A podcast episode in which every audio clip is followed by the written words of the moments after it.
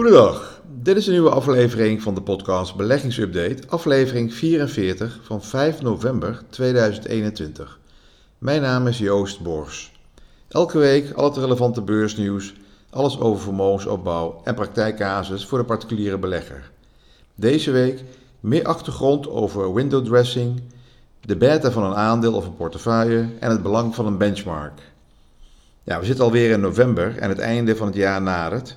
Dus we krijgen te maken met portefeuillemanagers die zich zorgen maken of de prestatie, performance, wel marktconform is. Hier kunnen we dus te maken krijgen met window dressing. Window dressing is de beleggingsportefeuille zo maken dat de eindejaarsrapportage er zo gunstig mogelijk uitziet. Ja, performance overzicht en een lijst met de posities in een beleggingsfonds worden meestal elk kwartaal naar klanten verzonden en klanten gebruiken deze rapporten om het beleggingsrendement van het fonds te volgen.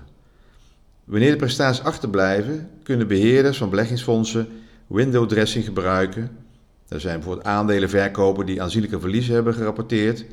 En deze vervangen door aandelen die naar verwachting korttermijn winsten zullen opleveren om de algehele prestaties van het fonds voor de verslagperiode te verbeteren. Het einde van een kwartaal of jaar is financieel gezien een zeer interessant moment op de aandelenbeurzen. Aandelenpakketten worden opgeschud met hoge beurskoersen tot gevolg en rekeningen worden vereffend. Ja, window dressing vindt dan veel plaats omdat aandelen en beleggingsfondsen die goed presteren, beter eh, in de markt liggen, dus eh, beter commercieel verkoopbaar zijn. Het is vele portefeuille-managers wat waard om aan het einde van het kwartaal mooie resultaten te kunnen laten zien.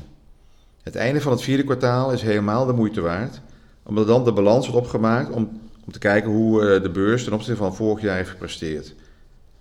Maar ja, voor de klant wordt het natuurlijk wel een beetje voor de gek gehouden met deze window dressing, met deze koersstijgingen.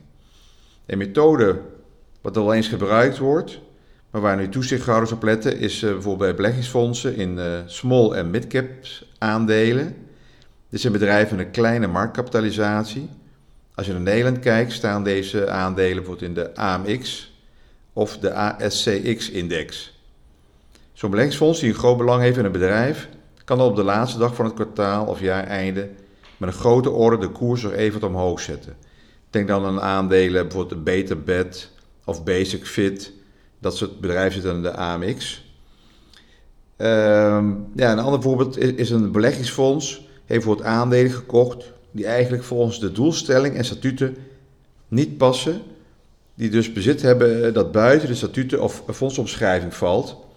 En dat dan aanpassen vlak voor een kwartaalrapportage. Want die aandelen moeten dan weer uit. Bijvoorbeeld een, uh, een beleggingsfonds die uh, uitsluitend in goud uh, zou zitten, goudaandelen of goudmijnen en gewoon fysiek goud. Maar dan ook even tijdelijk wat zilveraandelen koopt, omdat zilver net in de lift zit en in de hoop hiervan te kunnen profiteren. Ja, per saldo heeft window dressing op lange termijn geen positief effect voor het fonds. Dus het is een korttermijn oplossing in de hoop dat de resultaten later weer wel wat meer marktconform zullen zijn. Ja, nu een ander onderwerp. Waarom bewegen sommige aandelen harder dan andere in dezelfde index? Ja, dit wordt dan aangegeven door de beta van een aandeel. Ja, wat is dan nou beta van een aandeel? Ja, die beta van een aandeel is een graadmeter voor de bewegelijkheid van dat aandeel in vergelijking met de markt als geheel. Van ieder financieel instrument valt de beta te berekenen. Dus niet alleen van een aandeel, maar ook van een beleggingsfonds, je eigen portefeuille, goud of een ander beursgenoteerd product. Nou, als het rendement van een, van een uh, aandeel met een beta groter dan 1 stijgt of daalt, meer dan de stijging van de markt. En als een, uh, een aandeel een beta heeft kleiner dan 1, stijgt of daalt deze minder dan de markt in zijn geheel. Ja, een portefeuille is, en dat noemen we de benaming voor een geheel van aandelen en andere effecten. Beleggers houden vaak een portefeuille van verschillende aandelen aan om zo het risico op koersverlies te beperken.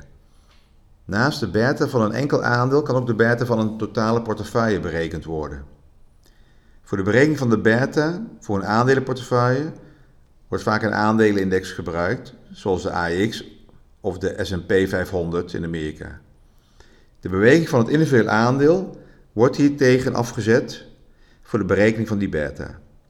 Bij beleggingsfondsen wordt voor de berekening van de beta de benchmark gebruikt.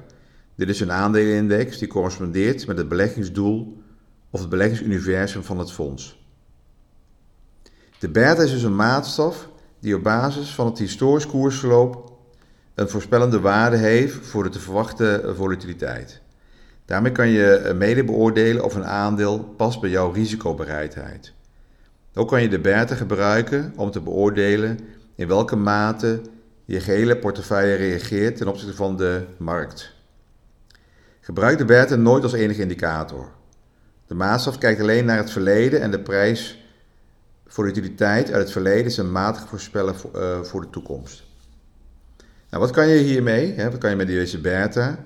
Bijvoorbeeld als je een stijging van de beurs, de AX bijvoorbeeld, eh, verwacht, dan kan je aandelen kopen waarvan de, de beta flink hoger is dan 1. Want 1 is het beursgemiddelde. Als je daarboven zit, dan gaat jouw individuele aandeel dus iets harder dan de index als die stijgt. Vast je een daling en je wilt toch belegd blijven, dan koop je aandelen met een lagere beta. Ja, beta-berekening kan je op verschillende beleggingssites terugvinden als je googelt. Bijvoorbeeld bij, van het Financieel Dagblad, kan je, bij de online versie van het Financiële Dagblad, kan je alle beta's krijgen van de, de Nederlandse aandelen. Bijvoorbeeld als je nou de AX-index neemt, dan zijn aandelen met een lage beta, zijn bijvoorbeeld uh, Unilever met een 0,5, Ahold 0,33, uh, Kluwer 0,46 en Heineken zit ongeveer op de 0,75. Eigenlijk zijn dus dit ook defensieve aandelen. Aandelen met een hoge beta, dus groter dan 1, zijn bijvoorbeeld Arcelor 1,83, ASMI 1,87, ING 1,7 en Egon 1,73. Nou, en de rest van de aandelen zit er ongeveer een beetje tussenin. Nou, dus met, met zo'n beta kan je dus uh, voor jezelf kijken van uh, kies ik aandelen met een hele hoge beta boven de 1. Dan kan je veel meer bewegelijkheid verwachten binnen je portefeuille dan aandelen met een beta onder die 1. Nou, even een ander onderwerp, de index. Welke index gebruiken nou vermogensbeheerders? Tegenwoordig niet meer de AX, hè, als ze met de tijd zijn meegegaan. Waarom staat het altijd in mijn vermogensrapportage of een kwartaalverslag? Als relatie van een bank of uh, als relatie van een vermogensbeheerder wil je graag weten en kunnen meten wat het behaalde resultaat is, afgezet tegen de beurs in zijn algemeenheid. Ja, waar, waar betaal ik eigenlijk voor? Het publiceren van een benchmark in het kwartaalverslag is ook een wettelijke vereiste. Ja, een benchmark wordt in het vermogensbeheer gebruikt om de prestatie van een vermogensbeheerder af te meten aan een bepaalde objectieve maatstaf. Er zijn wel duizend verschillende indexen. De keuze voor een uh, benchmark of een index maakt onderdeel uit van het beleggingsmandaat, de verzameling van afspraken omtrent de wijze waarop een uh, vermogensbeheerder het vermogen zal gaan beleggen. Als benchmark wordt in veel gevallen een bekende aandelenindex gehanteerd. Bijvoorbeeld de MSCI World, als het gaat om uh, wereldwijd mandaten, hè, wereldwijd beleggen in aandelen. Of als je puur alleen in Amerika belegt, de Standard Poor's 500 index. Overigens zijn er buiten deze indices legio andere in omloop die meer op professionele circuits zijn toegesneden. Verder kunnen verschillende indices worden gecombineerd tot een samengestelde benchmark om een juiste afspiegeling te vormen van het beleggingsmandaat. Dit laatste kan het geval zijn wanneer in een mandaat in aandelen, obligaties en overige categorieën wordt belegd. De gekozen benchmark moet allereerst relevant zijn. Er moet een grote overeenkomst bestaan tussen de index en je beleggingsafspraken. Verder moet een uh, benchmark betrouwbaar zijn. Het moet op een consistente en correcte wijze worden berekend. Het transparant, de samenstelling en de berekeningswijze moet controleerbaar zijn. Ja, en tenslotte het moet ook onafhankelijk zijn. De vermogensbeheerder kan en mag geen invloed uitoefenen op de uitkomsten van deze benchmark. Wil een beheerder of een beleggingsfonds de, de index verslaan, dan moet, dan moet het wel durven afwijken van zo'n index, van zo'n benchmark. Ten onrechte zijn er in Nederland veel beleggingsfondsen waarvan de portfolio managers denken dat de klanten het meest gebaat zijn bij een portefeuille die dicht tegen de index aanhangt, zodat het fondsrendement ook altijd dicht bij het eh, indexrendement zit.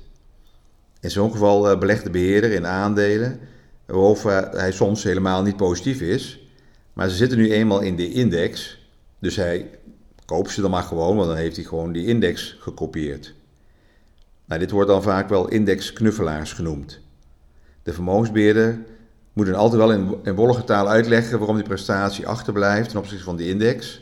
dat zijn de kosten. Hè.